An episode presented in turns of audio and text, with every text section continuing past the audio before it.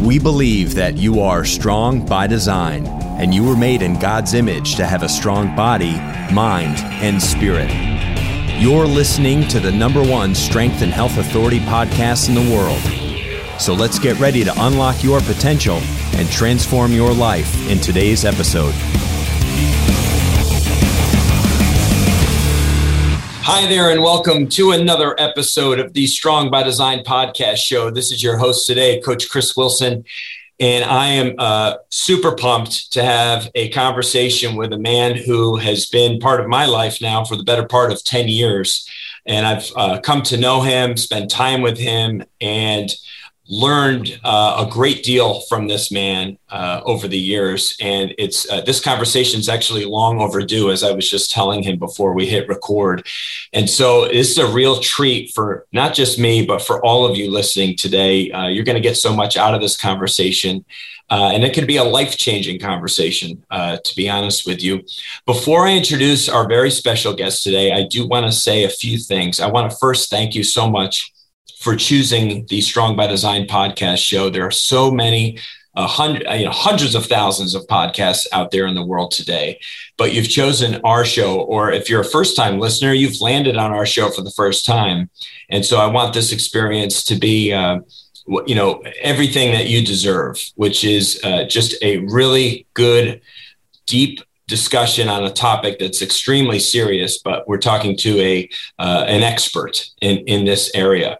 Um, number two, what I'd like you to do is uh, at the end of this episode is please share this with someone who needs to hear this conversation or who can benefit from this conversation today.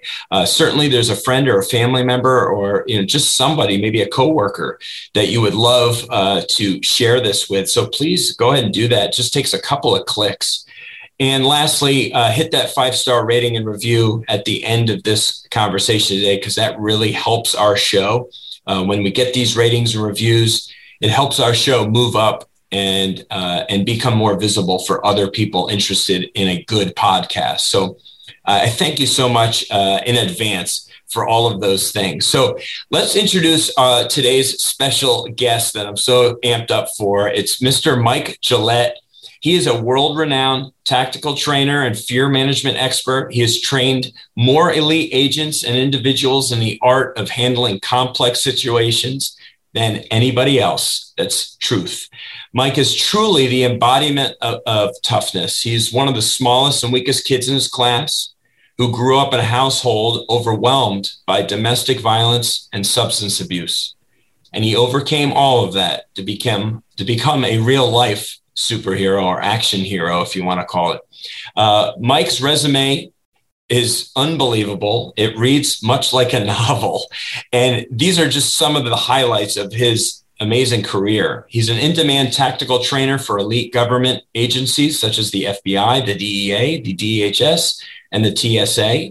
He's an Army paratrooper, a SWAT commander, a member of the Martial Arts Masters Hall of Fame, a counterterrorism consultant to the Department of Homeland Security.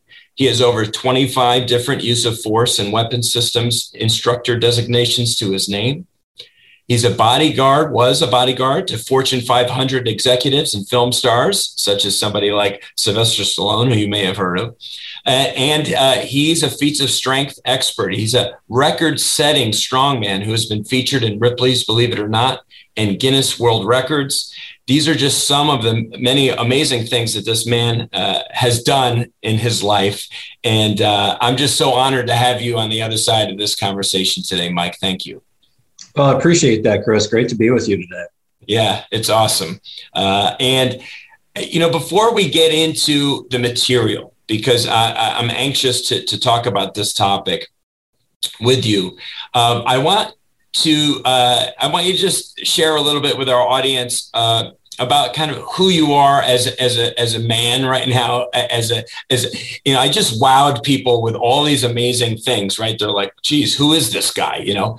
But you're you're also a husband you're a father you're a grandfather you're you're a, a man of God you, you got a huge heart and you give back a lot to uh, people in your community and stuff. So, I, if you would, just talk a little bit about uh, about that, the softer side of Mike Gillette for a moment, if you if you would. side of Mike Gillette.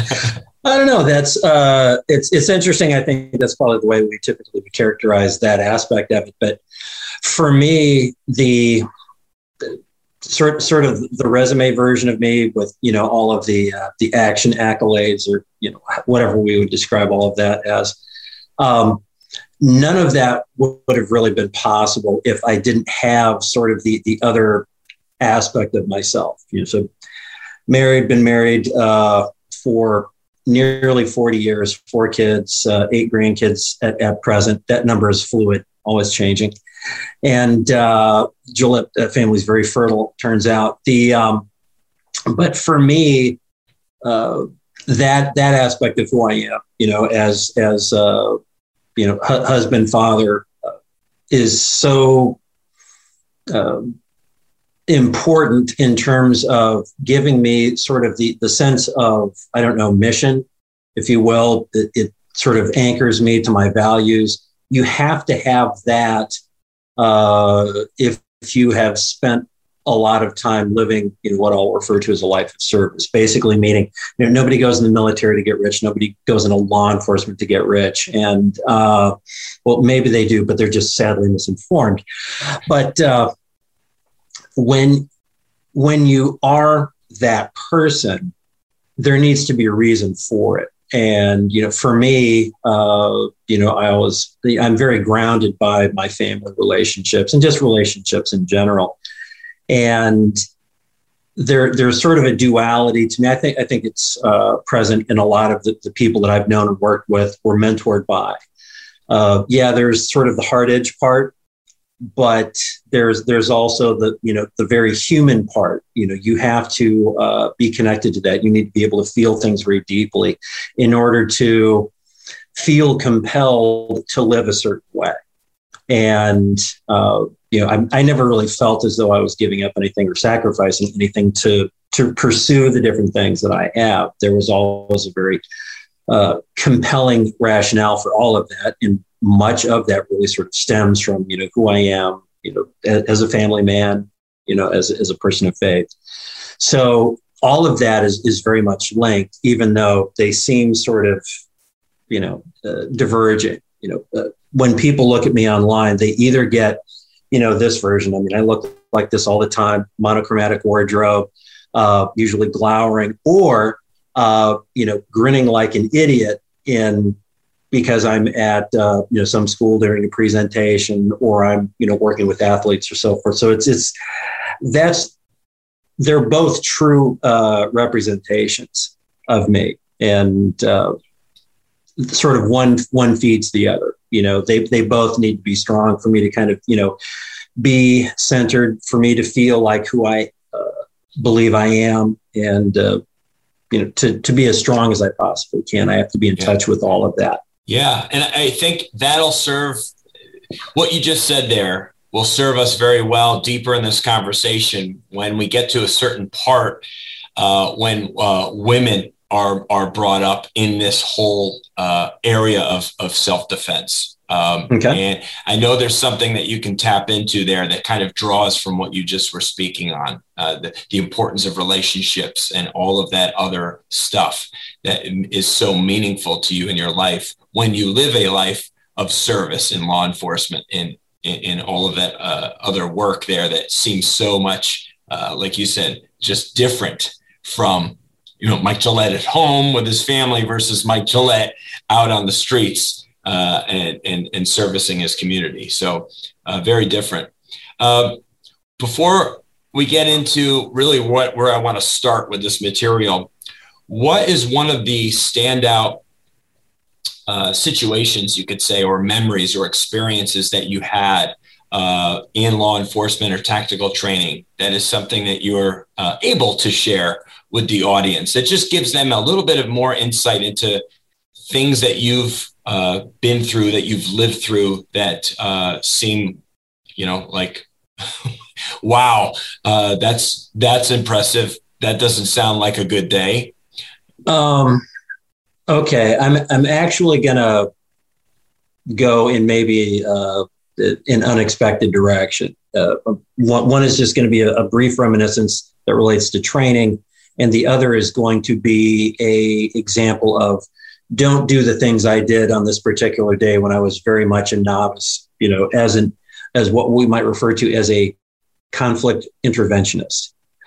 Uh, so the first thing that um, pulled at me when I was a cop is I got uh, very involved very quickly in the world of training. And when I say training, I mean the training of other people. That was uh, a world I sort of, you know, fell into quickly, and I found that there was something there that was was pulling at me uh, consistently. So, you know, my my cop career kind of went like this. I had, I was this guy. You know, I would drive a car, arrest bad guys, do all of that stuff. But at the same time, I was getting pulled in different directions, uh, teaching different agencies different things, and and I could tell that this was probably going to be my destiny. Uh, and you know, there there was sort of a tension between the two because you know I I felt very uh, drawn to be part of both of them, but as I, I got more involved in training, uh, there were certain things that kind of validated uh, what I was doing. And one of those uh, was something I'll, I'll, share now. And the reason I'm sharing it is because what we're ultimately sort of talking about is a project that we all sort of collaborated on, uh, not too distant past. And the the subject matter is serious and might lead some people to think, well, you know, is is that stuff I can even learn remotely? Can I learn that, you know, f- from videos? Is this guy even going to be able to communicate things in a way that you know makes sense? The information would be accessible. So when I started uh, training cops, there was a a very fixed curriculum that was approved uh, at the state level and that's that's what cops could be taught. You could not go outside of that, and that was fairly common you know, nationwide. Each state sort of had their own take on it, but they were remarkably consistent. You know, from sea to shining sea. In any event, uh, the in my early uh, training days, that curriculum had been fairly static for a period of time, and that meant that let's say you went through the police academy, you were taught all of this stuff and then you would have an in-service training. You would be retaught all of this stuff. Another year goes by, you're being retaught all of this stuff. And so when I was originally sort of, you know, blessed off as an instructor, I was essentially just a curator of this particular stuff. So, you know, I wasn't being called upon to be an innovator, you know, or a problem solver, just a perpetuator of this particular gospel, which had already been sort of you know sanctioned. Uh, so I would uh, teach the same stuff that people had been being revisiting for a, p- a period of years. But what people would tell me uh, is that that's the first time I've understood this particular technique or that particular technique. I've never actually been able to do it on my own without forgetting one of the steps. And that led me to think that maybe I've I've got something as an instructor that's a little different. Now it's not about, you know, when you're teaching stuff that has to do with this, uh, there's a misconception that, you know, the only people that teach that stuff, you know, is the baddest guy in the room. But there, there's a little bit of that in that people will test you. But that's not the prerequisite. If you're a good instructor, you have the ability to communicate effectively, to break things down. And I think my secret weapon as an instructor all these years is I'm not a natural. I'm not a natural at anything. Um, I would be in classes with guys. They could see a technique demonstrated once. Okay, got it. That it was like crazy. It was it was like a magic trick to me. How do they do that? I was never that guy. I had to be sort of, okay, explain it to me. Now make me move me through the technique. Okay, now talk me through the technique while I do it. Now, once I got it, then I have it. Uh, and once I have it, I can sort of reverse engineer it from a variety of directions. So if I've got 20 people in the room, I can explain this 20 different ways and get everybody to that place. So the reason I mention that is simply there are some things that we sort of accept are reasonable to learn via video, like say a language, but you know, mo- moving uh, in opposition to somebody who's moving in opposition to you, who wants a completely opposite outcome in a situation than you do, and the operational tempo of that scenario is very high uh, and, and dangerous and confusing. Uh, yeah, you can learn how to deal with that stuff via video if it's being presented in the right way. And I do believe that's something that we accomplished when we put all of that material uh, together back in, in Florida. So that's not really an exciting story. So here, here's so, here's so here we go. so well, no, I'm going to disappoint you once more because this story is okay. not exciting, but I think it's it's important to understand. When I was fresh out of the academy, uh, I was in what's referred to as the field training program, and that's pretty standard, you know, coast to coast. You don't just take somebody out of the academy and, and throw them into the mean streets. They they know things in a theoretical sense. They don't really understand things in a practical context. So a field training program is typically you get paired up with a succession of experienced officers and they first you kind of watch them do stuff and then over time they start to watch you. They're still there if you you know get brain lock and don't you know things things are deteriorating fast which can happen. Uh, but their job is to basically sort of gradually switch roles with you. And in an ideal scenario you have different sorts of cops with different sorts of approaches uh, that work different times of the day because each shift has its own sort of dynamic uh, so I had just finished the academy and I crushed the academy to death. Set fitness records. I was the honor grad. I was in the newspaper. Um, it all conspired to make me think I knew far more than I did. And alas, I did not. So the, the field training program was bearing that out like on a hourly basis you know, as I was just like, I didn't know what to do. I didn't know what to do, or or I thought I knew what to do, but what I thought was incorrect. So um, I'm only a couple weeks into this program, and I'm tossed onto the midnight shift. A very instructive uh, setting for for young Mike, and we it's probably 2:15 a.m. and it's February. It's Midwest, so like it, winter is is actual winter. So like you know we've got all the coats on and all of that, the gloves, and we've just been uh, dispatched to check on a hit and run accident. Somebody had called 911 and said a guy had plowed into a street sign, backed up into a stop sign, uh, sideswiped the street sign again, and then just left. And there was no, there would have been no question had you been the driver, you knew you'd hit something. So you're, you're, you're supposed to you know leave, call the police, or not not leave, rather uh, call the police and say in an accident, an officer would come out, assess the damage, and you know do some paperwork, and that would be that. But as so often is the case at after 2 a.m., people who are in one vehicle accidents, well, they tend to not stick around because statistically they all tend to be drunk. Uh, so we reasoned, even novice me reasoned that you know what we need to be looking for is potentially a drunk driver in the area as we get there uh, you know to check things out. We almost get there. We're about a half a block away and we get pulled off of that to respond to an unknown disturbance. And you know we get the address and it's apparent that the disturbance is taking place about two blocks from the accident. That's that's correlation. That's a, that's a clue that maybe these two things are related. Even I was picking up on that with uh, my, my lack of experience. So we pull up to 1195 6th Avenue. Yeah, I remember the address six years later. I have a weird head for disparate data. Um, sadly, no useful information, but uh, th- things like this. So I get out of the squad car. It's crazy cold, and I hear this unearthly sound. What is it sounds like someone's howling at the moon, but maybe it's a dog. But it kind of sounds human. What is that? Well, no time. Got to run up the steps because we're going to apartment eight, which is on the third floor. No problem. I've got cardio for days. Yo, I'm fresh out of the academy.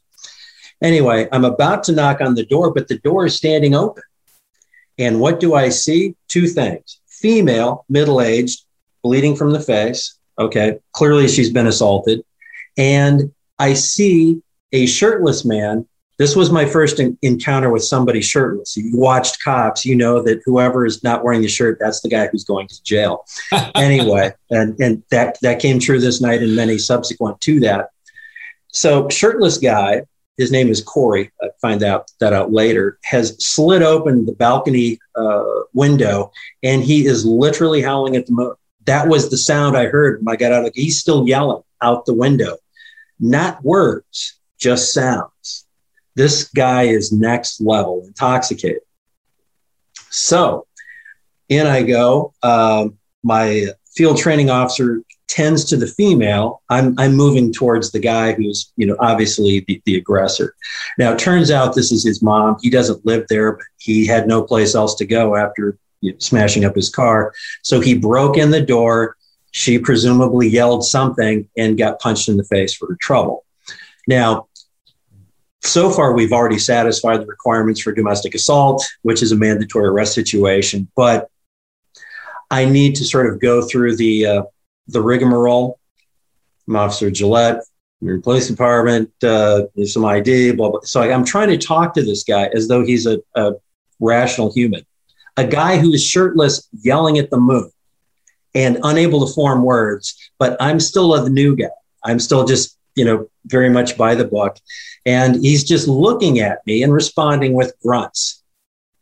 And uh, it becomes apparent that there's no productive dialogue that's going to take place. So I already know he's going to jail. We'll work out the drunk driving stuff and the hit and run stuff later. So I I tell him to uh, turn around, place his hands behind his back. He's under arrest for, for domestic assault, and he doesn't. Well, that's not supposed to happen. This is like I, literally, I'm serving since Tuesday on, on my badge. I have not had a lot of uh, experience with oppositional behavior. And he's just looking at me. And I kind of pause and it's like, okay, he's not doing what I asked. I'm going to need to to move him. So I step uh, closer, and by this time, now here's what I didn't know.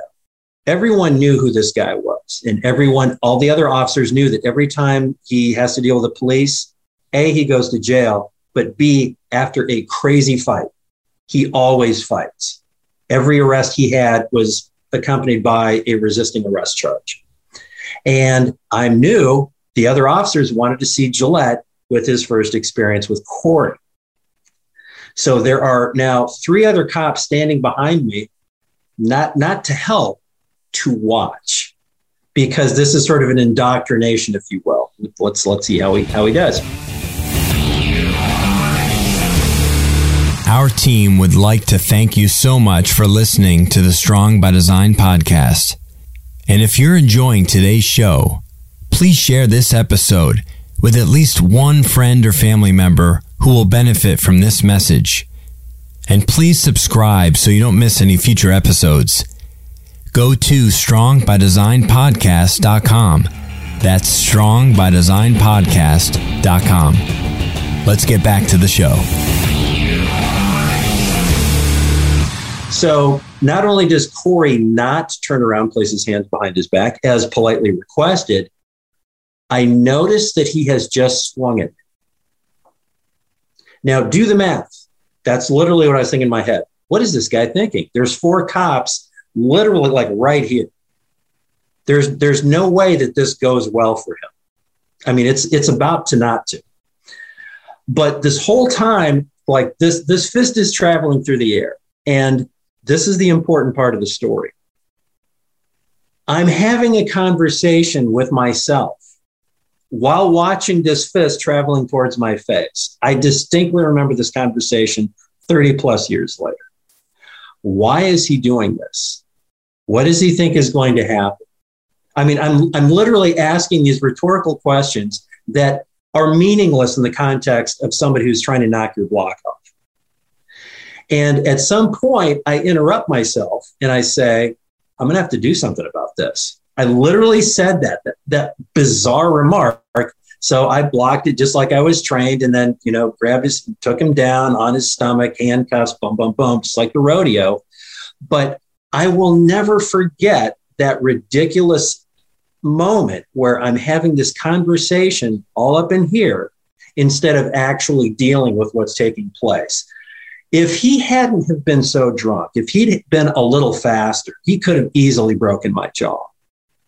But in his diminished capacity, I somehow was able to have this entire conversation with myself before I got clocked on the jaw. So the moral of that story is there is a time for contemplation.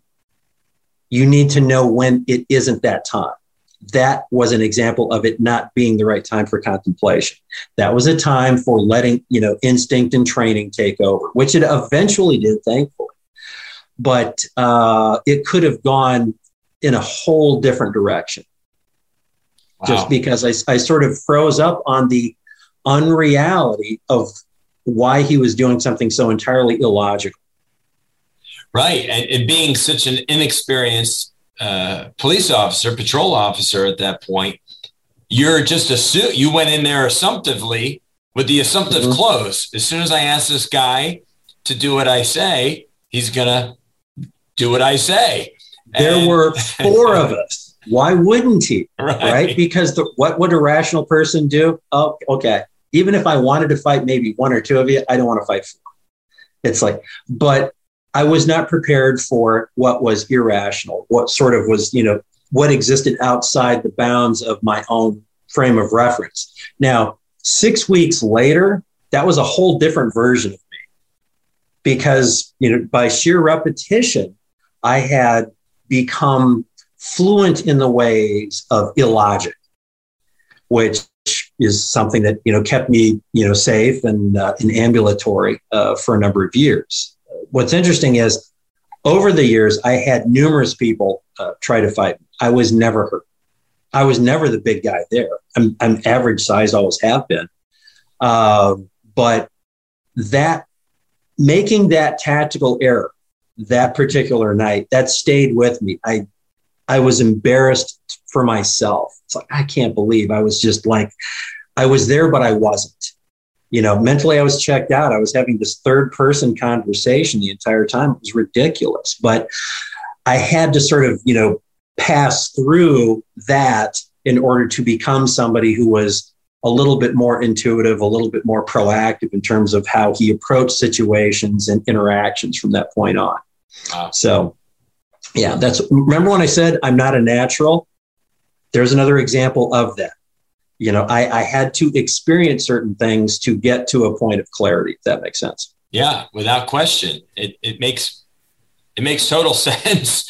And it's a good transition to lead into really just the, the topic of of the conversation, the main topic, the core conversation here today is talking about what real life self defense is uh, and why we made it and how different it is from everything else that's out there. And we can dig right into really the first point that I wanted to make was the lack of preparation, much like what kind of like those feelings that you were experiencing on that night, um, where you were kind of not there you know, you were mm-hmm. not, you were experiencing something you weren't anticipating. You know, you were questioning why these things were happening. Um, and the shocking fact is that most people in these highly pressurized situations will will crumble or will fail or will make mistakes. Um, and you know, and, and I'm talking obviously about people being in a life or death situation. Mm-hmm. Um, and a lot of people out there, I don't think you know they don't realize that you know it's things happen extremely fast. And uh, you oftentimes before you even can respond or react to them. Um, but are there things that people can do that can to avoid these mistakes to fix things uh, quickly when they're in a situation like this you know well, I, I think that's a very important question. And uh, there's sort of a, a two part answer to that. And the first thing is that um, Where most people, male, female, uh, go awry in their thought process is the initial unwillingness to contemplate certain realities. Uh, and it's that that's even more of a thing for women uh, because women have a, a, greater burden in terms of managing their own safety. You know, as as a man, I have never had to have a natural distrust of half the world's population. Women don't have that luxury.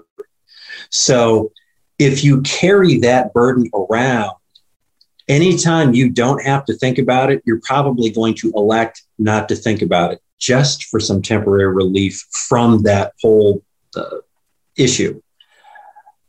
What you need to do is to devote a few minutes, you know, male or female, to the fact that certain things can happen in, in this world, certain unpleasant things. Now, there are certain unpleasant things that we don't seem to have a lot of difficulty coping with the idea of. Okay, getting into a car accident. You know, every time you get into a car, uh, some somebody may, you know, try to take you out by just being inattentive. You know that when you live in a house or a condo, that uh, there might be a fire. Some people take the step of getting a fire extinguisher. Uh, if you've done that, you've at least contemplated the reality of a fire. If you want to see someone uh, have problems functioning in a fire, it's because they've never thought about it ever you know, if X happens, I'll do Y. They've never even done that.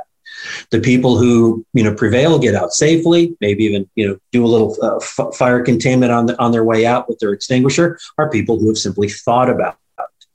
And you know, in the same way, uh, you know, if if I ever get lost, here's what I'm going to do. Here's what I'm not going to do. Uh, if somebody approaches me, here's what I'm going to try to avoid. Here's what I'm, I'm going to be willing to do.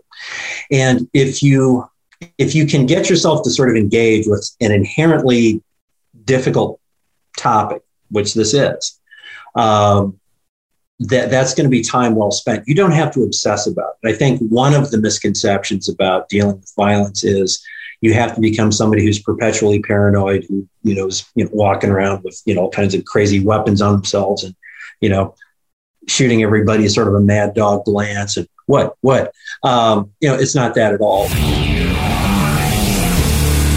Thank you so much for listening to the Strong by Design podcast. This episode is brought to you by reallifedefense.com. Nobody ever expects to be attacked until it happens. The world's most experienced tactical trainer, Mike Gillette, reveals the number one move to survive and defend yourself in any situation. Visit reallifedefense.com to know how to handle yourself if the worst ever happens to you or your family. That's reallifedefense.com.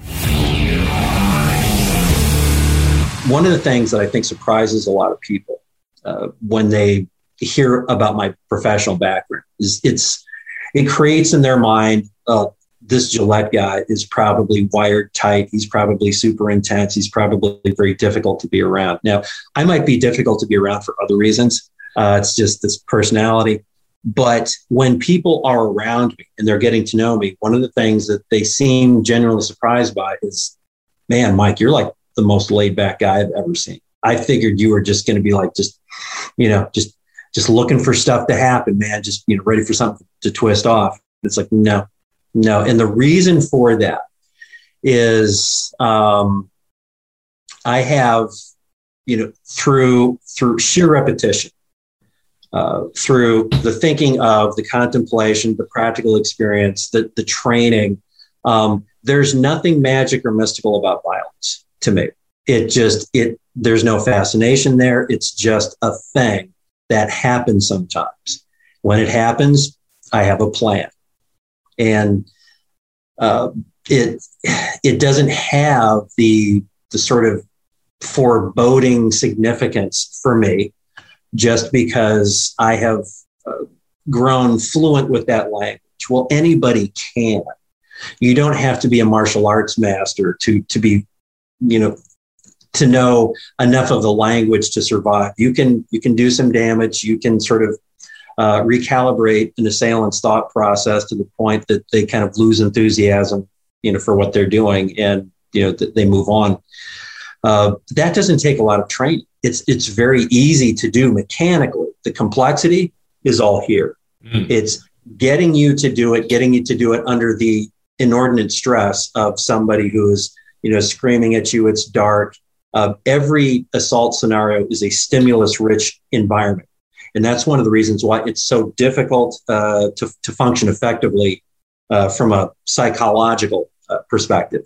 It's just because you haven't put yourself in that position. Anyone who's ever considered uh, waking up in the middle of the night, you know, going to get a drink of water, and oh, looks like my house is on fire. We all just kind of assume that's going to be real scary. So when we encounter it and it is scary, there's no surprise. It's like, yep, this is just as horrible as I imagined. But nobody really knows what this is going to be like. You know, to have somebody, you know, this close, you know, and I mean, you can just feel their hot breath and they're, they're screaming horrible things at you and their eyes look crazy, you know, and they've grabbed you and they're shaking or whatever it is they're doing. If you've never had that, it's so overwhelming. And you don't do your best problem solving when you're overwhelmed. Yes. Uh, it's such a. I, I love the analogy that you made because uh, even when we're children, we're taught the, the stop, drop, and roll thing, you know, and to mm-hmm. to get low if you're, you know, to avoid the smoke, you know, and and all right. these things, and and so we're we, from a young age, we've all had to put ourselves in the, in that mental state of how would I respond? How would I react? Mm-hmm. How would I move and and, yeah. and operate in a situation that where my life is threatened? But uh, most of us don't live in a world where we physically feel like someone else, another person, man or woman, that would threaten us with physical harm, how we would respond in that situation. I think mm-hmm. it's, and it, it, like you said, you don't have to live in that for an excessive amount of time. It's just kind of like have some quick to, you know, qu- quick thoughts about it. Something that, you know, yeah. oh, if this happens, then I should probably do Y. You know, if, if X happens, mm-hmm. I should probably do Y. And just go through those mental, uh, that role playing a little bit. And, and, I think that, you know, just, just doing that alone, like you said, could give you a leg up uh, on handling a situation that's scary and frightening like that. Very, very much the case. And what bears that out is, you know, every day uh, people are assaulted the ones who deal with that successfully uh, were not trained. They just had a particular mentality. They they were they were uh, willing to resist the the situation that was being sort of uh, forced upon them. And they said, "Nope, not today." Uh, I taught a class a couple of years ago.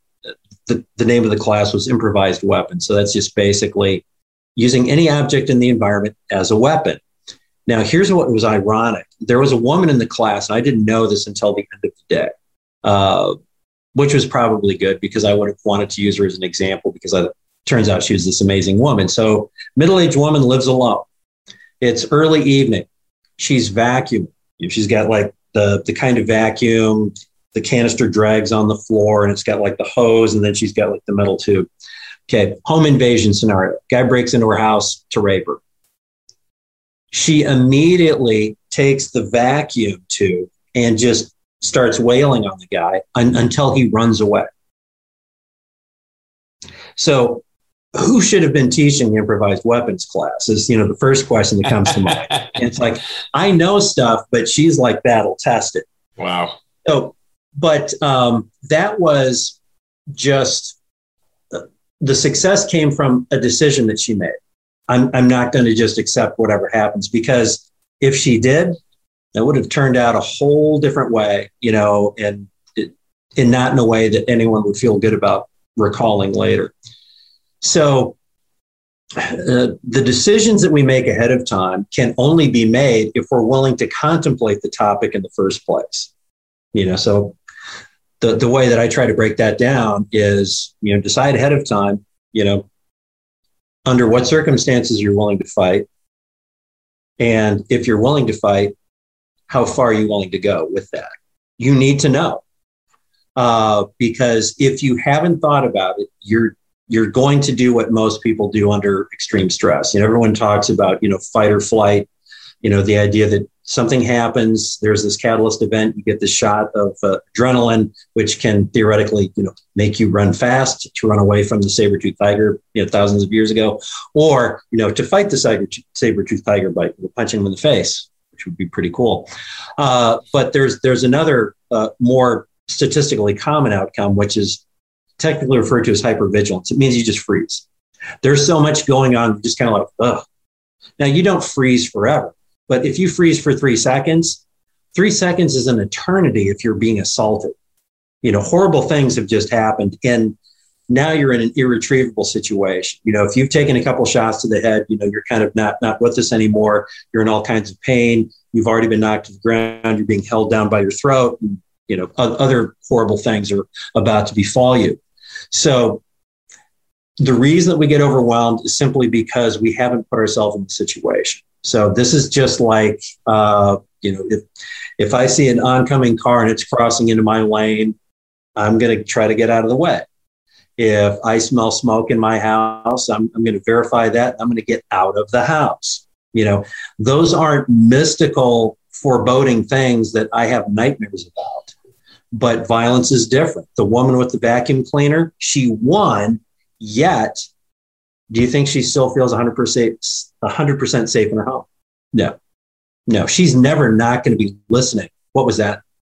Is that somebody outside? I mean, and that's that's after a, a victorious positive outcome. Violence is uh, so fundamentally different uh, in terms of how we process it and how we store it after the fact. And you know, to the extent that we really sort of have to recontextualize what it means to win in the first place. Yeah. Because it, you can win, but it's it's going to stick with you. Right. It's gonna it's gonna burn itself into your into your brain, uh, and that's not something that sometimes that people even can re- recover from. It can yeah. that shell shock type thing, you know, where it just lives lives inside them forever and changes their whole trajectory of their life after that. Um, but then there's people listening who have more of that I think a, a common thought process when it comes to this is, well, why would I ever? That's never going to happen to me.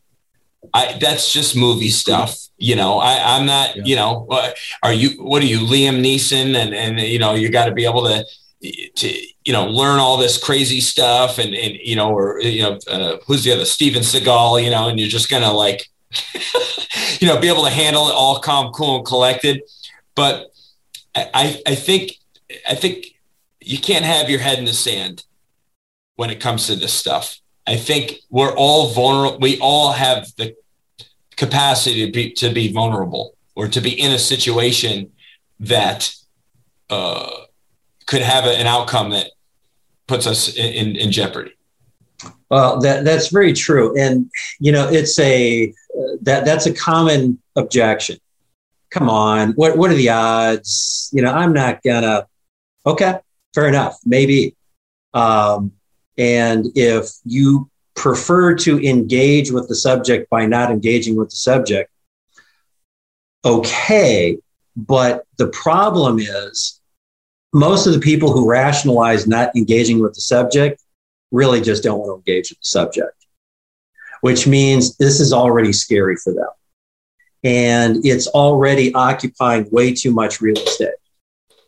And we can we can sort of like you know squeeze that down. You know the the concern never goes completely away nor should it because you know the, these are, are, are things that sort of uh, you know stay in our brain that are, are self-protective mechanisms you know they can do their job by reminding us not to get too complacent you know we're moving from point a to point b you know, after dark in a parking lot, what have you. But because it's not that complex a problem to solve, just to have a few, you know, sort of tools at your disposal, they don't take a lot of practice. They really take willingness. Um, you one of the things that you may recall from when we recorded all of that uh, information is there wasn't anything that was mechanically hard to do, and that was by design. Uh, because if it takes practice, it's only going to be of value to people who practice, which is not most people. You know, the the martial arts route, which is a great route uh, for all kinds of reasons, but it doesn't give you an immediate solution. What we put together uh, is is more immediate, uh, but you you have to have the stomach to uh, to unleash it because some of it's uh, uh, pretty ferocious. I yeah. guess for lack, lack of a better word. Yeah, for I like that word ferocious. Actually, looking at the lion that's over my shoulder here behind me, you know, I, I, I that, but pictures like that empower me, you know, because that's it. Yeah. It's one of the world, the world's finest animals, you know. Thank you so much for listening to the Strong by Design podcast. To help our show reach more listeners just like you please let us know how we've changed your life by leaving a five star rating and review on iTunes. Go to strongbydesignpodcast.com. That's strongbydesignpodcast.com. Let's get back to the show. The program was specifically designed for the person who does have no or little martial art experience um, it, it's about real world movements. That's why it's called real life self defense. It's about the person who has zero fighting skill, zero um, experience in hand to hand combat or defending themselves in a life or, or death situation. And it's taking stuff that you have done physically over the course of your life and translating that into very realistic and effective movement patterns that you can use and incorporate in a struggle, in a physical struggle or altercation with somebody who's looking to to hurt you. Um, and and I think that's a big when people see self defense, they immediately think martial arts. They, they they put the two same they put them together. I, I think some, some, some people don't even see a difference between they, they would almost mm-hmm. define them the same way, but they are two di- very different things. Um, there's all kinds of different styles of martial arts, right? My son does taekwondo. There's judo, right? There's kung fu. There's jujitsu. There's like there's I mean I don't know. There's probably 50 to 100 different styles of of martial art. Tai Chi is a type of martial art, isn't it? Maybe I don't yep. know, but but that's that's all. That's like not non-aggressive stuff. Uh, so, um, so for the person who's who's listening, who's saying, "Well, it still sounds like it might be too complicated or too much of an ordeal to try and learn stuff like this that I can uh, apply effectively in my life," what would you say? Well, I would say that. Uh, well, that that's not the case, and you're you're right. A lot of people conflate martial arts with self defense, and one of the reasons that happens a lot is because um, you know, very civic minded, well intentioned people who happen to teach martial arts will, you know, they'll put on a seminar. It's a, it's a self defense seminar. No, it's a karate seminar. It is a taekwondo seminar. It's like you can, I can tell you exactly what those techniques are, you know, with, within the, the curriculum that, that you teach. This is different than that. Um, if, if anything that is martial arts derived is skill based and there, again, nothing wrong with that. That's that's your better, more complete answer, but that's a huge commitment. And it doesn't answer the question tonight. It doesn't answer the question three weeks from now. You have to have a certain skill level in order to, you know, be conversant with those particular movements. The, the just the whole, you know, sort of uh, you know, doctrine of uh, response and each of those uh, styles that you talked about all have sort of different uh, philosophies in terms of, you know, the, the Korean arts, Taekwondo in particular, prioritizes kicking. but it's, it's about a 70 30 uh, proposition, but that looks cool. It's very non functional. Uh, yes, there's going to be a couple of Taekwondo guys that are so skilled that they can do it, you know, on ice, in the snow, on gravel they are not representative of, you know, what do we say? You know, your mileage may vary.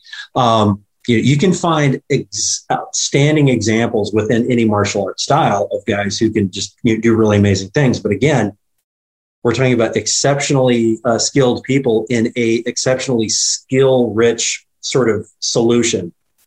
And what uh, what was interesting to me as uh, I went through my my kind of training evolution because initially I was training cops, corrections officers, and military personnel. Military personnel really more in the context of who had peacekeeping missions, who like would have to take people and secure them and you know place them in custody, that sort of thing. Then 9/11 happened, and uh, I did a considerable amount of work with the airline industry. Well, what what is that? Well, we're talking about either somebody who's just being disruptive or possibly a terrorist.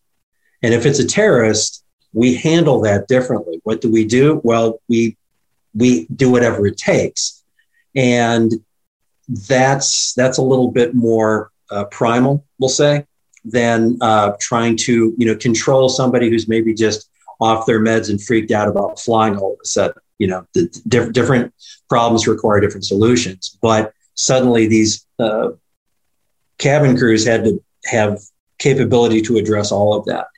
And what's perhaps uh, surprising to most people is that the more serious the situation, the easier the decisions are, the simpler uh, the responses. Controlling people, it's one of the reasons why uh, cops get beat up all the time because they have been trained for the last couple of decades to try to control subjects, you know, not to hit them and that sort of thing. I mean, some sometimes they do, but that it typically starts with, okay, sir, you're under arrest. And uh, once the hands go on, the fight starts. The the suspect has has no policy restraints. They can do whatever they want. The cop has to sort of work their way up this convoluted chain of uh, ever more uh, serious interventions. Uh, now, that's a whole different uh, environment, different uh, range of expectations than, say, someone like a cabin crew member who's, you know, going to try to kill a terrorist with a coffee pot or that mallet that they break up the ice cubes with. You know, that's that's about as simple as simple gets. What there's nothing skill based about knocking somebody on the head repeatedly with a coffee pot. How do you practice that? You really don't. You, but you have to be willing that's again the thing. It's it's it's much more the behavioral than the mechanical for a lot of that stuff. So the things that we captured uh, within the uh, the context of our uh, video course are things that are about as complicated as that coffee pot. You know, you just have to be willing to do them. Um, the, and the only time we ever moved into anything that was kind of complex is because we had a standalone presentation uh, that had to do with like breaking up fights. Maybe, you know, you've had a friend and he's making poor choices. Maybe he's had a little too much to drink. Well, you're not going to, you know, start clocking him with the coffee pot. You're going to try to maybe, you know, wrestle him away from somebody, maybe direct him onto the onto the floor where maybe he can have a little timeout and sort of, you know, think things through. That's much more mechanically complex than you know de- dealing with a high level you know potentially you know lethal force encounter the, those those responses are far more simple uh, to do and and easier and their effects are much more immediate. So that that's how i would sort of address the idea of this is probably still too complicated for me chris. I don't want to hear it. That was the long answer to it. I, I love it. No but it's so true and it obviously i have terrific insight on this program because I was part of uh, the, the making of it and got to be in front of you in a room in here in our critical bench compound for a few days and got to go through all of this movement with a group of other people here. We were all 100% um, committed and interested, and it was a terrific experience, honestly, uh, to be able to to be able to be part of that and to just all the great insight uh, that you brought to it uh, in in between each section, explaining why we would do it this way, why we're learning it this way, you know, and everything just kind of flowed and made so much sense. So it, it really is for anyone listening at this point. It's it's such a sensibly made thing because it, it it's made for the common man or woman who has like I said, no experience at all, and how they would react, respond in these situations that they didn't see coming. But they can make these uh, fast decisions and and respond um, appropriately. Hope you enjoyed part one of the real life self defense episode with Mike Gillette. Please stay tuned for part two in the next episode released here on Strong by Design. If you found value in today's episode, please subscribe so that more people can find out about our show. Plus, you don't want to miss any future episodes with the amazing guests and topics we have lined up for you.